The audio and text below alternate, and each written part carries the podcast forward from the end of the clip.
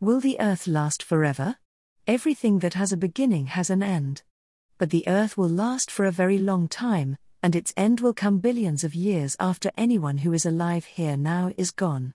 Before we talk about the future of our planet, let's review its history and when life appeared on it.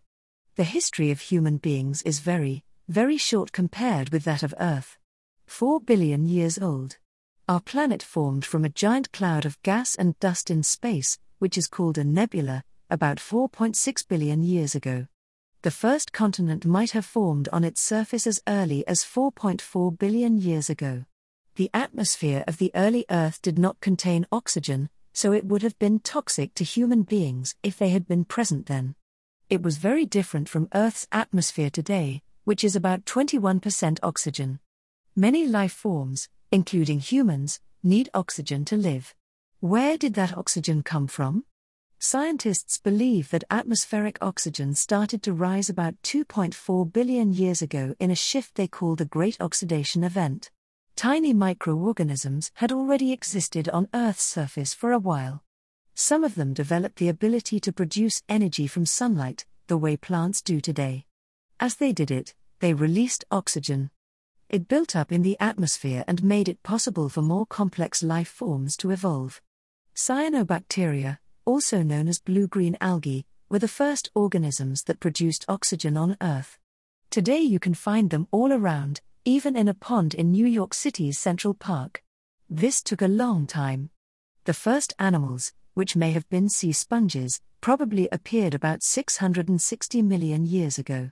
Depending how we define humans, humans emerged in Africa about 200,000 years to 2 million years ago, and spread out everywhere from there.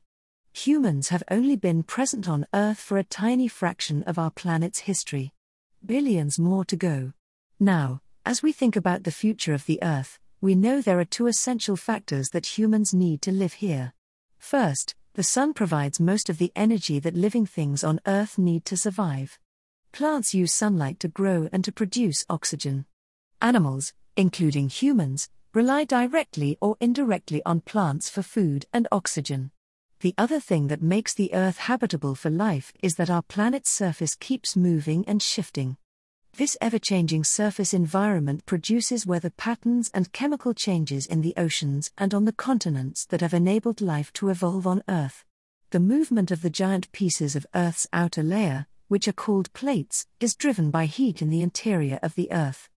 This source will keep the Earth's interior hot for billions of years.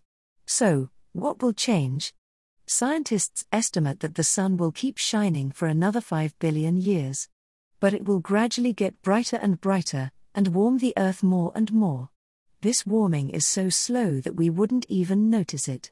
In about 1 billion years, our planet will be too hot to maintain oceans on its surface to support life. That's a really long time away, an average human lifetime is about 73 years, so a billion is more than 13 million human lifetimes. Long after that, about 5 billion years from now, our Sun will expand into an even bigger star that astronomers call a red giant, which eventually will engulf the Earth.